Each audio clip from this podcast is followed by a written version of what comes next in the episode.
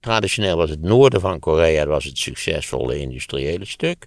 En het zuiden was het straatarme agrarische stuk. En dat is eigenlijk precies geswitcht. Het is een beetje het verschil tussen de Trabant en de Volkswagen in Duitsland. Het, het, communisme is eigenlijk aan zijn eigen onvermogen tenslotte te honden gegaan. Maar goed, dat, dat, dat is vooruitlopen op de gebeurtenis. En de, de dictator van uh, Noord-Korea, Kim Il-sung, dat is de opa van de huidige gek die daar zit. Het verlossen, kunt u mij horen?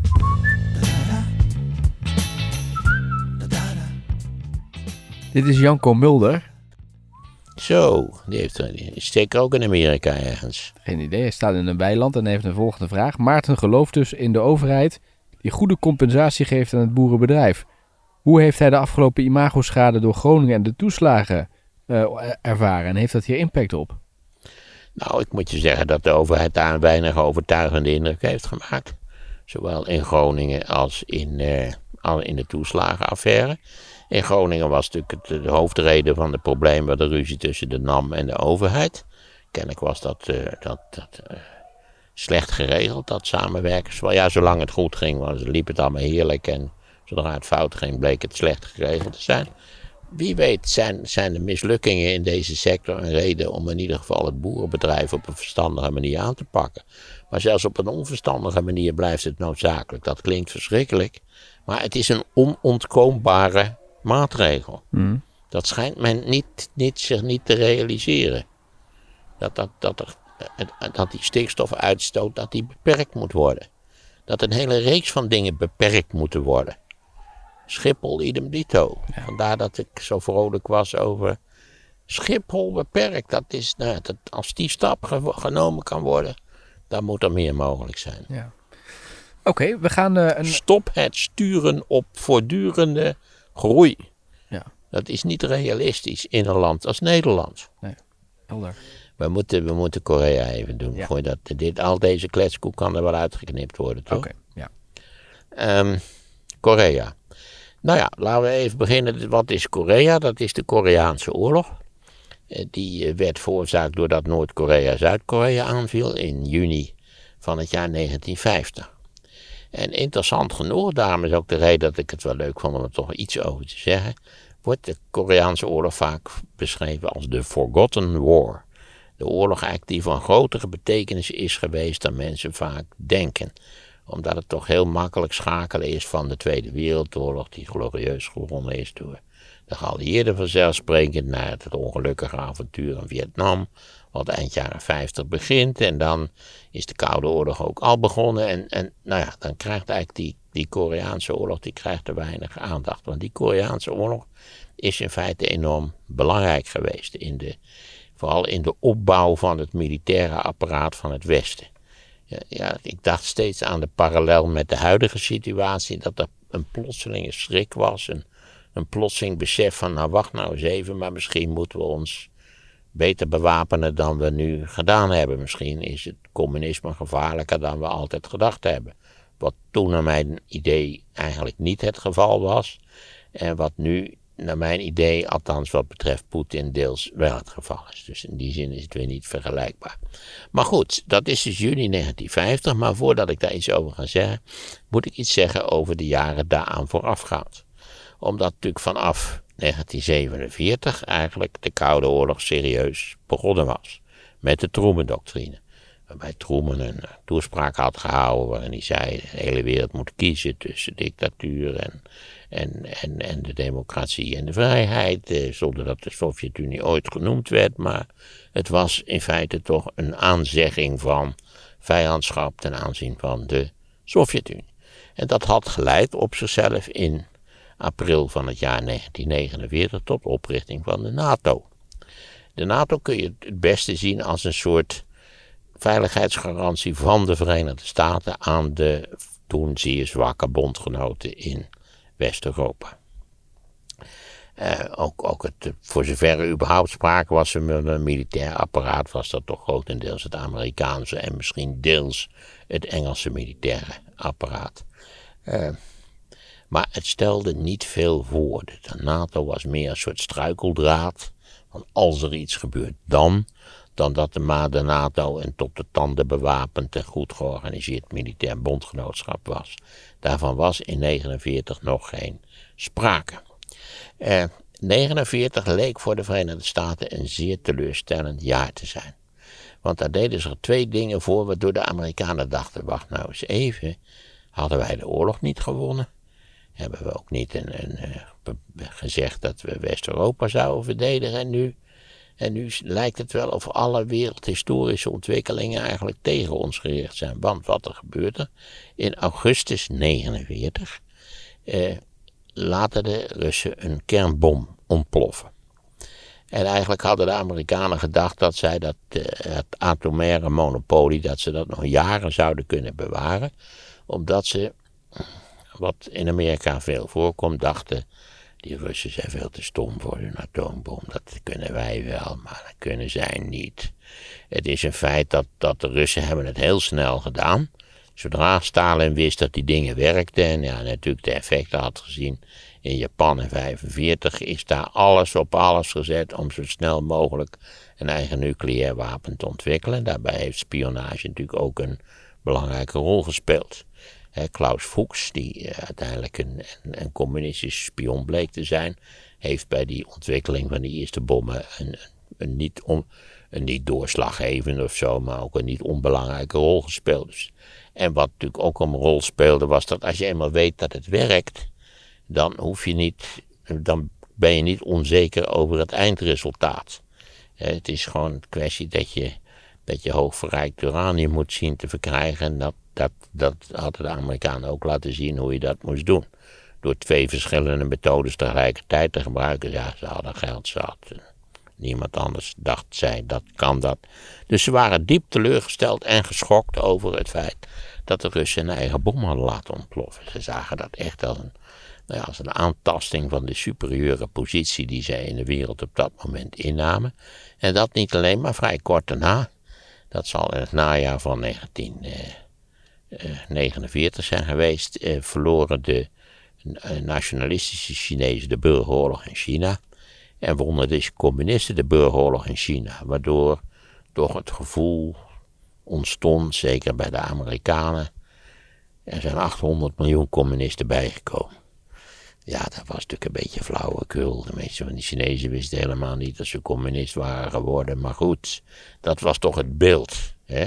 Bovendien reisde Mao, die de leider van die Chinese communisten was, die reisde al op korte termijn naar Moskou en heeft daar allerlei verdragen gesloten dat Rusland en China op relatief korte termijn hooglopende ruzie over alles zouden krijgen, was op dat moment nog niet duidelijk. Het beeld ontstond toch alsof het wereldcommunisme enorm sterk was geworden door die bom, door die Chinese winnen van de Chinese revolutie, nou ja, en door de samenwerking tussen Rusland en China, eh, die daarvan het gevolg was. Eh, in Noord-Korea was na de oorlog in twee helften verdeeld. Beetje, beetje zoals Duitsland ook, in twee helften verdeeld. Dat was zelf eigenlijk een hoogst, achteraf gezien een hoogst interessant experiment. Dus het noorden werd communistisch en het zuiden eh, kwam in, in westerse handen, om het zo maar te zeggen. Eh, en uiteindelijk eh, is natuurlijk gebleken dat, we weten allemaal hoe het met Noord-Korea gesteld is. En Zuid-Korea, dat weten we ook allemaal, is tegenwoordig een bijzonder succesvolle industriële exportstaat. Hè, een van de, van de grote succesnummers van een, van een kapitalistische ontwikkeling, gedreven door, door een export, sterke exportsector. Niet voor niks heb ik een Samsung televisie en heb ik een Samsung, ik heb niks, maar ik heb hem nog niet gekocht. En we hebben ook een Samsung wasmachine, dus je ziet, waar die dingen geassembleerd zijn weet ik niet overigens, maar het geeft wel aan dat. Hè. Iedereen weet, weet dat Samsung bestaat. Je zegt niet van Samsung, Samsung. Nou, dat is een wereldfirma, dat zou je toch kunnen zeggen. Nou ja, dat geeft eigenlijk een beetje aan, het, want traditioneel was het noorden van Korea was het succesvolle industriële stuk. En het zuiden was het straatarme agrarische stuk. En dat is eigenlijk precies Het is een beetje het verschil tussen de Trabant en de Volkswagen in Duitsland. Hè? het, het, communisme is eigenlijk aan zijn eigen onvermogen tenslotte te honden gegaan. Maar goed, dat, dat, dat is vooruitlopen op de gebeurtenis. En de, de dictator van uh, Noord-Korea, Kim Il-sung, dat is de opa van de huidige gek die daar zit die had al meerdere malen bij Stalin aangekaart: ja, ik wil graag dat zuiden veroveren. Want dat stelt toch eigenlijk niet zo verschrikkelijk veel voor. En die dictator daar, die, die stelt ook niet zo verschrikkelijk veel voor. En bovendien, ja, dat was eigenlijk wel vrij stom. De Amerikaanse minister van Buitenlandse Zaken, Dean Acheson, had begin 1950 had hij een reden gehouden waarin hij zei: ja, eh, strategisch is eh, Zuid-Korea voor ons niet van belang. Eigenlijk is de, is de verdedigingsgordel in Azië, zijn de eilanden voor de Oost-Aziatische kust. Dat, dat, is de, dat is onze verdedigingsgordel. Wat nou niet zo verschrikkelijk handig was, want daarmee gooide je in feite natuurlijk Zuid-Korea gooide je voor de leeuwen. Wat ook inderdaad het geval bleek te zijn. Maar Kim Il-sung had al meerdere malen bij Stalin aan de bel getrokken. Kun je mij niet helpen om Zuid-Korea te veroveren? En Stalin had steeds gezegd, daar heb ik helemaal geen zin in, want dat kan tot allerlei hele vervelende conflicten leiden. En, wat heb je er eigenlijk? Nou, hij zag het absoluut niet zitten. Eh, maar tenslotte heeft hij toch zijn toestemming gegeven. Wel met van, dan moet je het verder zelf maar uitzoeken. Hij had hem ook wel wat tanks geleverd en zo. Dus tenslotte, niet waar, besluit Kim Il-sung met, nou laten zeggen, de, de, in ieder geval was Stalin niet tegen om het zuiden te veroveren. En zulks Gebeurt dan ook. En de Amerikanen, die dus eerst hadden verklaard, bij monden van Dean Acheson, dat het zich een bal kon schelen wat er strategisch met Zuid-Korea gebeurde, die zagen plotseling, misschien ook in het licht van de gebeurtenissen in 1949 en zo, dachten ze, dit, dit, is, dit is niet een lokaal conflict, dit is niet een conflict tussen Noord- en Zuid-Korea. Nee, dit is een wereldspannend conflict. Dit is een eerste stap van het georganiseerde wereldcommunisme op weg naar de wereldheerschappij. In deze, in deze termen werd, werd gedacht. Daar komt nog bij dat de voormalige chef van de policy planning staff van het State Department, George Kennan, die eigenlijk niks zag in die militarisering van, van het, laten we zeggen, het Koude Oorlogsconflict. Die zei het is een politiek conflict, het is helemaal geen militair conflict. Voor wat het waard was, daar viel wel iets voor te zeggen, maar kun je ook kritiek op hebben. Uh, die was vervangen door een nieuwe directeur, Paul Nietzsche. En Nietzsche is een van de grote, geniale alarmisten van de Koude Oorlog. Het was altijd vijf voor twaalf. Uh, de Russen hadden altijd de meest verschrikkelijke plannen. Het was, nou ja. En hij produceert ook een beroemd stuk, dat heet NSC 68. National Security Council document nummer 68, waarin eigenlijk deze visie gepresenteerd werd de wereld van het Westen, de wereld van de democratie, die wordt, die wordt wereldwijd bedreigd. Dat, dat is iets. We moeten daar iets aan doen. En bovendien, wij moeten Amerika moet zijn militaire inspanningen verdrievoudigen. Ja, dat zag Churchill, eh, sorry, dat zag Truman, de toenmalige president, die zag dat totaal niet zitten. Maar dus die denkt, ja, dat gaan we dus eigenlijk maar niet doen. En dan komt de aanval van Noord-Korea op Zuid-Korea. En in die atmosfeer van dat moment, nou ja, hebben de Amerikanen dat opgevat als een, een levensgevaarlijke zet van Stalin op het schaakbord van de mondiale strategie.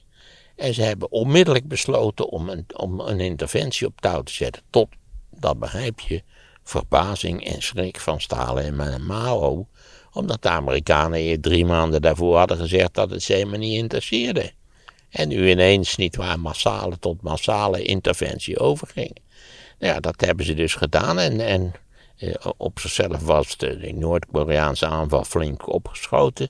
Was nog maar een heel klein, klein bruggenhoofdje bij Busan.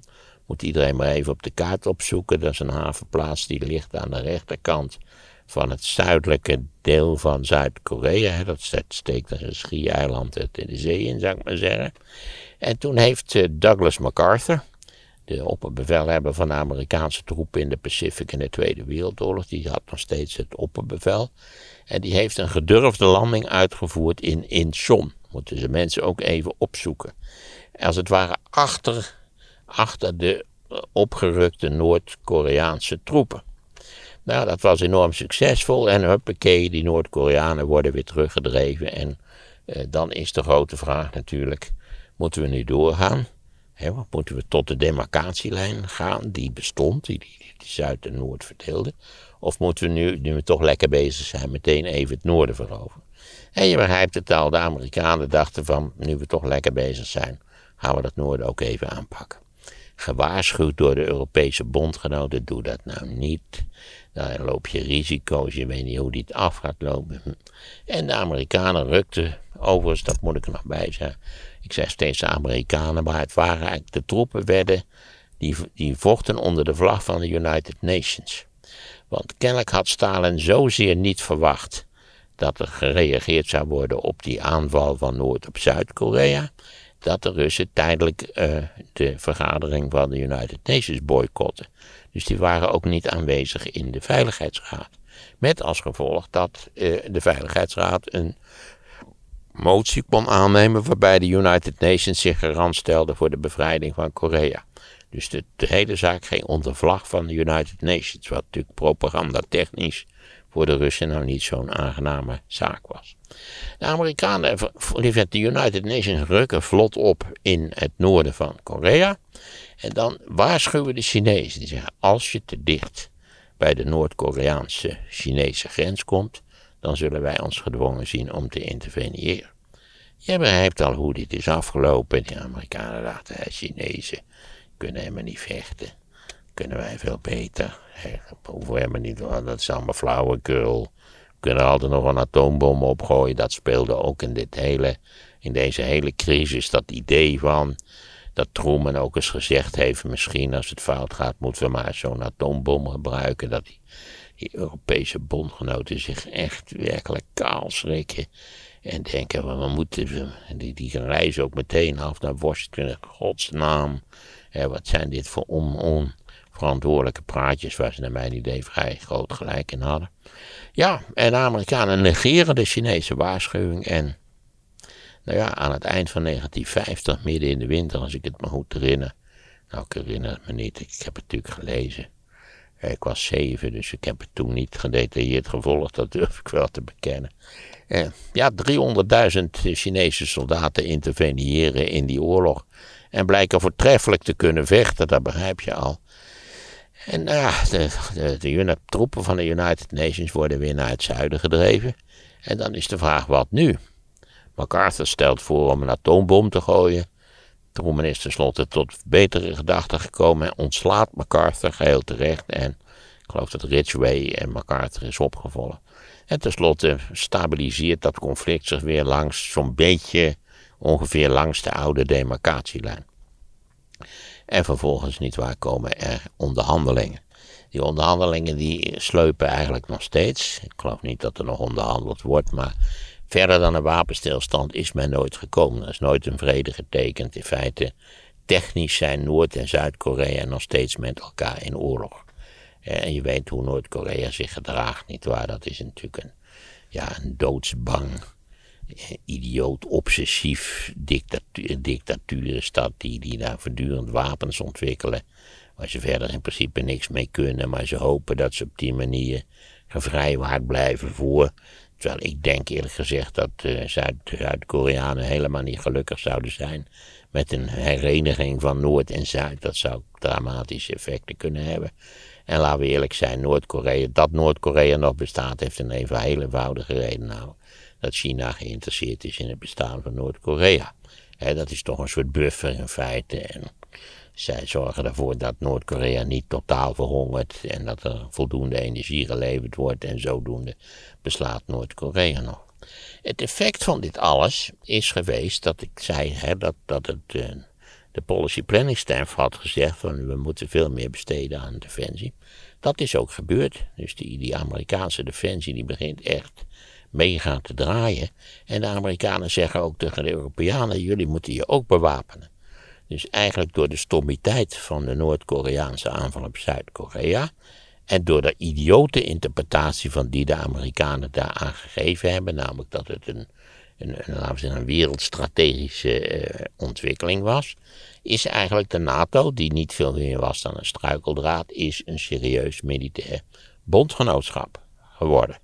Zijn tijden geweest dat Nederland 9% van zijn bruto product uitgaf aan militaire uitgaven. Ja, kun je het je nou niet meer voorstellen, maar dat was toen het geval. Drees vond dat ook, die was daar helemaal niet gelukkig mee, maar eh, het gebeurde toch. Dus die Forgotten War, de Koreaanse oorlog, is eigenlijk het slaggoedje geweest waarmee de NATO, die niet veel meer was dus dan een, een strategische belofte, een serieus militair bondgenootschap is geweest. Dat niet alleen.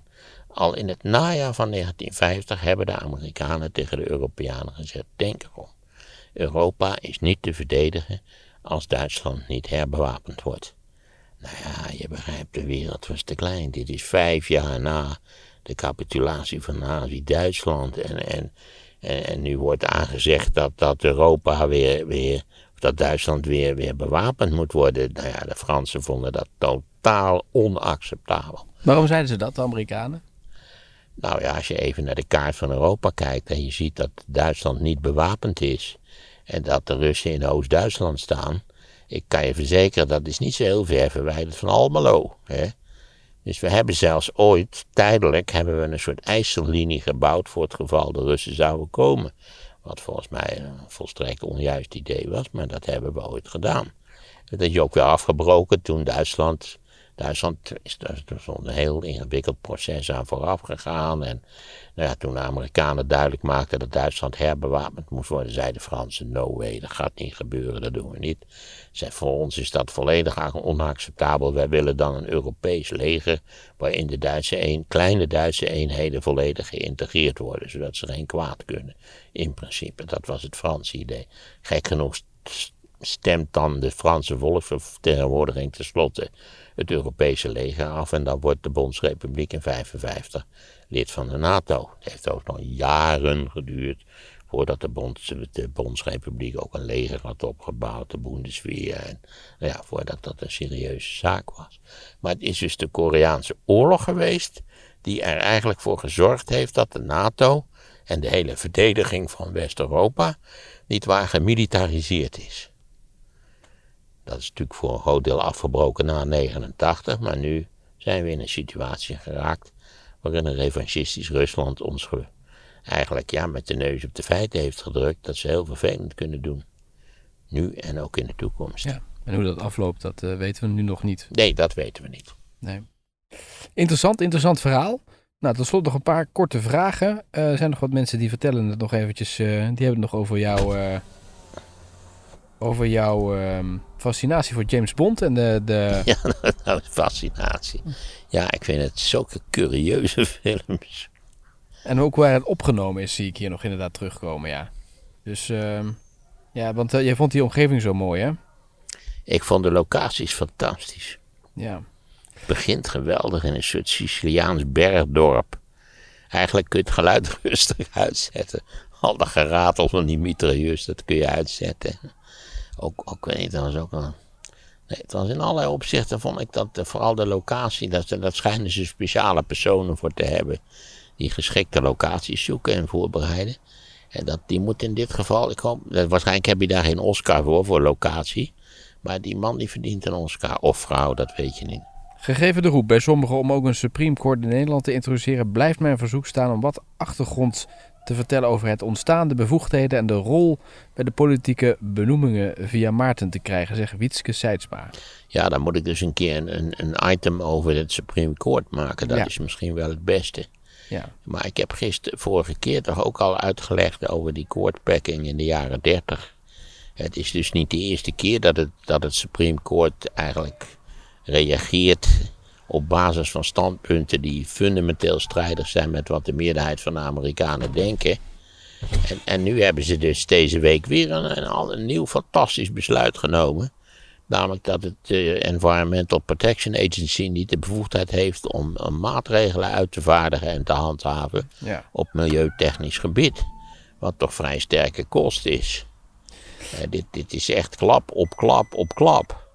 En, en dat zal de legitimiteit van het koord onvermijdelijkerwijs aantasten. En ik, ik, zie, ik zie voor het Supreme Court eh, zware jaren tegemoet. Want? omdat wat ze doen al onacceptabel is. Mhm. in strijd strijdig is met wat, wat, wat ieder redelijk mens in de Verenigde Staten. Nou nee, zo moet ik me niet uitdrukken. Uh, een meerderheid van de Amerikanen ziet niets in de besluiten die het Supreme Court recent heeft genomen. En hoe komt het dat die besluiten genomen zijn? Omdat op een schandalige manier de Republikeinen een meerderheid in het Supreme Court hebben weten te verzekeren.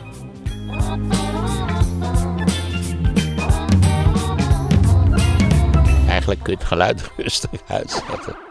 Er is overigens al direct een historisch probleem hier, namelijk is het nationaal socialisme wel een vorm van het fascisme. Maarten van Rossum over Hitler. Door tal van mensen is dat betwijfeld. Die zeggen, nou ja, als je dat goed bekijkt... dan moet je toch constateren dat dat nationaal socialisme... dat is veel dynamischer dan al die andere fascistische bewegingen. Het is gewelddadiger, het is gevaarlijker. Download het luisterboek via de link in de beschrijving.